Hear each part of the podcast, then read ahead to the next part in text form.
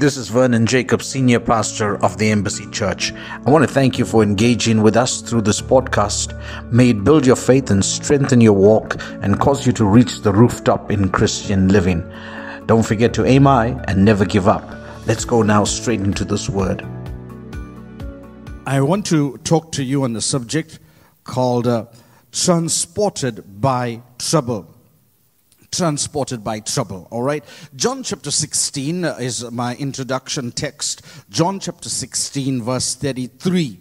Uh, Jesus is speaking and he says, I have told you these things so that in me you may have peace. I underline that on my in my text in me. There's two places you can be in the same time.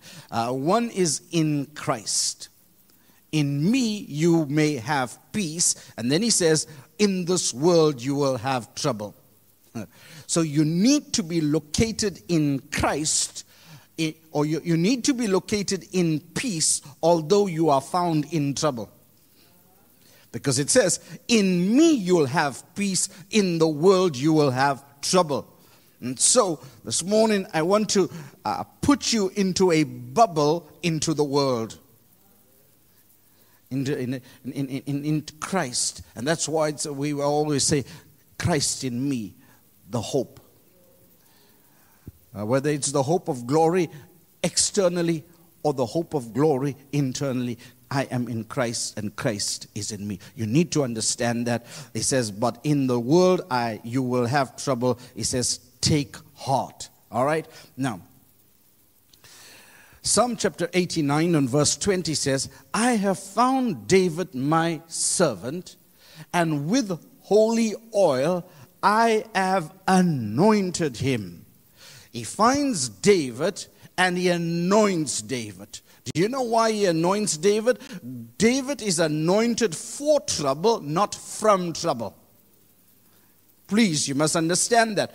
David is anointed for trouble because in this world you will have trouble. But in me you will have peace. So the anointing is converted for your peace. Christian, the word Christian means little anointed ones. If you are a Christian, you are a little anointed one. And so this word says that you are anointed not uh, for trouble, but you are uh, uh, you God anointed David not for trouble, but you are anointed from trouble. You are anointed for trouble for sickness because you will become sick.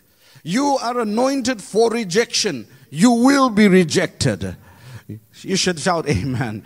You are anointed for difficulty. You will face difficulties. You are anointed for trial. You are anointed for persecution. You are anointed. God has anointed you for what you have to go through. For it is the anointing, says Isaiah, that destroys the yoke.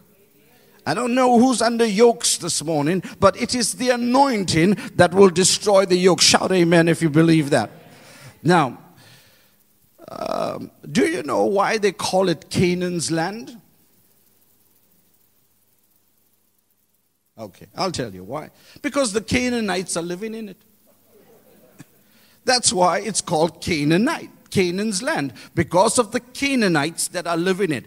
But God is going to give the Jewish people through Abraham, Isaac, Jacob, is going to take them into Canaan's land and give them the land. He says, I'll give you land uh, and houses that you did not build. I'll give you vines that you did not plant. So God is going to give them Canaan's land. So uh, most of God's promises are occupied with opposition. Can you see that? Canaan's land is making a promise to one, but the people that are there are already occupying it. Most of God's promises to you are already occupied by opposition. And your willingness to overthrow the opposition determines whether you will pro- possess the promise. I'm going to talk to you just now about being courageous in the midst of trouble. You can't be a wimp. If you have breakfast every day at Wimpy, then you need to change that because That's not the breakfast of champions. you can't be a wimpy Christian. Am I talking to somebody this morning? Opposition is the devil's gatekeeper for what God has in your life. God had a throne for David, but before God, uh, David could possess the throne, he had to face the opposition of Goliath. Opposition is always the devil's gate for what God has as a promise. Hmm? So nothing comes easy. You will always go through some opposition, and in this world, you will have trouble. But trouble is transportation. What looks like betrayal, I rise to tell you this morning, it is not betrayal, it is transportation. Somebody shout transportation. What looks like false accusation is not false accusation, but it is transportation.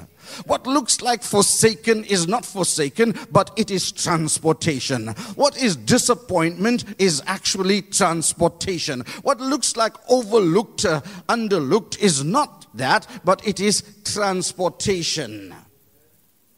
It's God's plan and His transportation system for your next. Say the word next. My next.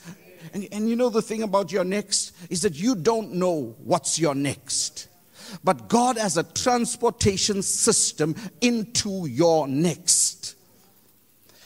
If you break the chain of events in Joseph's life, you will break the transportation network to get him to the palace.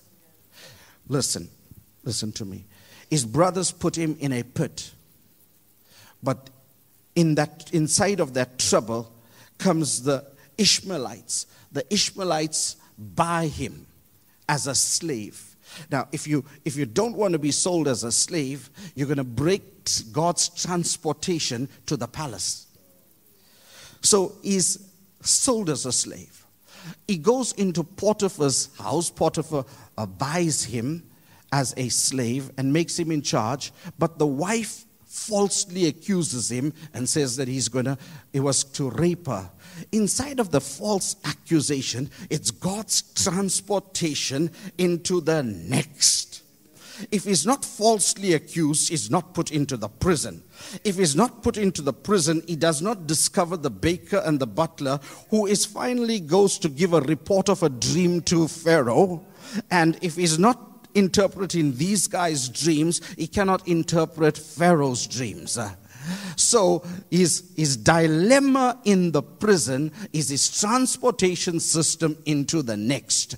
Your trouble is with purpose. I don't know who I needs to hear this word this morning, but your trouble is with purpose. So you should rise and tell somebody, my trouble is not my trouble, but my trouble is my transition into my next. Oh my God. You should shout uh, amen for that. Amen? Mm. Now, watch this. Psalm chapter 50, verse 15. Will you read it for me? What does it say?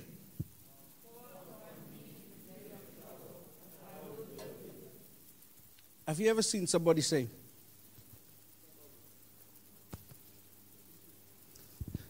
God is sending you a thing, say, but don't call me when things are going right. He says,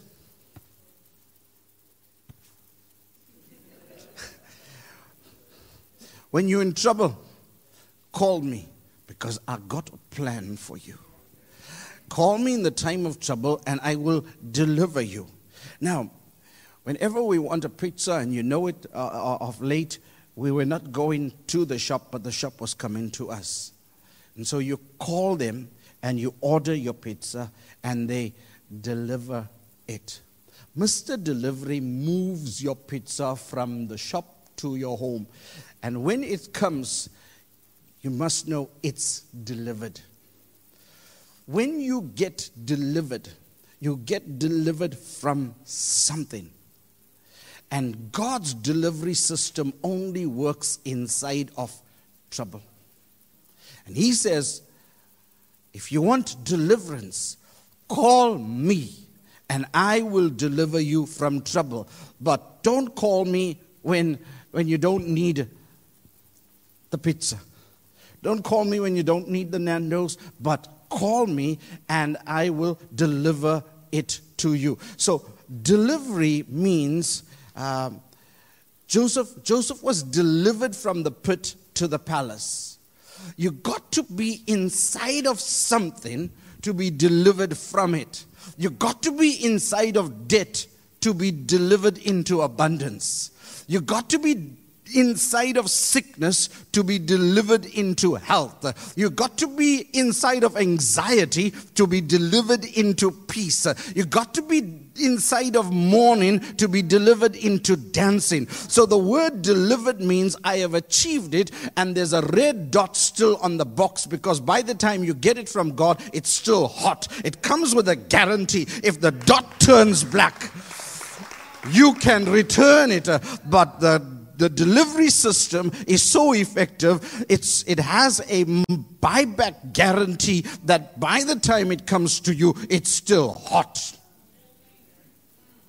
God's delivery system is quite effective. I'm about to be ending now if you're still waiting for more. Okay, you want more? All right, let me say this to you. You remember when, when Jesus was going to take the disciples across and the storm came. We've been talking about the storm. And uh, Jesus said to his disciples, Come, let us go over onto the other side. What did he say? Let us go onto the other side. Inside of that comment or this journey came up a storm. Some people say, well, the devil brought the storm. But it was Christ that ordered the journey. It was his will to take them through this, even through the storm. It was not a, a, a, a um, how should I put it? It, didn't come. Jesus knew that there's going to be a storm, but he said, Let us go onto the other side, and then he went to sleep. And they never heard from Jesus until after the storm. I rise to tell you this. When things are silent in the middle of trouble, remember God's last word. Let me say that again. When God is not talking to you, when Christ is not talking to you, remember God's last word on the subject. And if he said you're going to go onto the other side, then he's going to take you onto the other side. Whenever you're going through trouble and God is silent, reflect on his last word. And that's why, before you can get into any decision making process, for example, you are going to buy the house or you are going to get married, whatever the decision is, seek God for it. And if He says, well, it's yours. And then comes a storm, then comes trouble. Don't let the trouble distract your decision making process because remember his last word. And his last word was that let us go onto the other side. In the midst of trouble, and the devil will introduce opposition, you will get the opposition, but you must know that you have God on your side. Remember the last word that you made your decision by. Is that good? Now, as you go through, through trouble, you must strengthen your resolve. When Joshua was going to go through trouble, God said to him, Be strong and very courageous. This morning, I rise to tell you that you must be strong, don't feel strong. Because we are not feelers, we are believers. If you got a word from God, you got to believe that word. And so when you're going through something, you have to believe it, not feel it. Because feeling is emotional, believing is spiritual. You got to make your decision based on spirit, all right? There's too much riding on, on your trouble for you to feel it. You can't feel it. You can't be a feeler. You're going to have to believe it. If you're going to feel it, then you're going to go up and down. When things are looking good, you're going to feel good. When things are going down, you're going to have to believe it and be constant. Am I talking to somebody this morning? when you pray about it, you believe it, and you say, that settles it. Somebody said that. You believe it. If God said it, that settles it. All right? Now, you can tell the, the size of a person's ability to solve a problem. You must write this down. This, you can tell the size of a person's ability to, so, to resolve problems by the size of the problem that it takes to discourage him. That's powerful. You can tell the person's ability to solve a, the, the, a problem by the size of the problem that it takes to discourage him. So, if a person is easily discouraged by a little trouble, then he only has the resolve and the ability to, small, to solve small things. You know the story about the 10 spies and when they went into when they were sent to spy the land and see if they can take over 10 uh, comes come back and say, "Whew, the people there are, are giants. And the grasshoppers are big." But two said, We are well able. It was not the size of the giants in the land, it was the size of the grasshoppers in their mind. Let me say that again. They had a grasshopper mentality and not a giant slaying mentality. And so it depends your perception, how you see it. It was not the size of the giants, it was the size of their mind. If you have a small mind, then small trouble will intimidate you. If you have a big God, then a big trouble is nothing for you. It's not the size of the giants in the land, but it's the size of the grasshoppers in your mind. Am I talking to somebody this morning? And I'm coming to an end. As I conclude, you know, Christ is described metaphorically in the Bible with, with two animals. He's not compared to a serpent, but he's compared to a lion and a lamb. Metaphorically, a lion and a lamb. The lamb represents love, the lion represents courage. The lamb went to the cross, the lion went to the temple. Let me say that again. The lamb went to the cross, but the lion went to the temple. When he saw money changes in the temple, he got so upset. He took a whip and he started to whip those people, uh, the money changers. Uh, the lamb went to the cross, but the lion goes to the temple. And I rise to tell you this morning in this world, you will have trouble. But you need to be in Christ. But as you are in Christ, there is a time to love and there's a time to slay. And this morning, in the middle of your trouble, you must understand when is it the character of the lion to come out and when is the character of the lamb to come out. And, and as you go through trouble, you can't be, again, a wimp. Whatever you face, face it courageously, face it boldly. Because was it not Jesus that said, I am with you even until the end of time. He said, I will never leave you, neither will I forsake you. I will be with you even until the end of time. And the scripture says, In this world you will have trouble, but be in me, for in me is peace. Peace, by the true definition of peace, nothing missing, nothing broken. You will be a feeler if you feel strong inside of this building, but you go outside and you drop your countenance. Because then you're not standing by the word of God, you are standing by a feeling. And we don't want you to feel, but we want you to believe.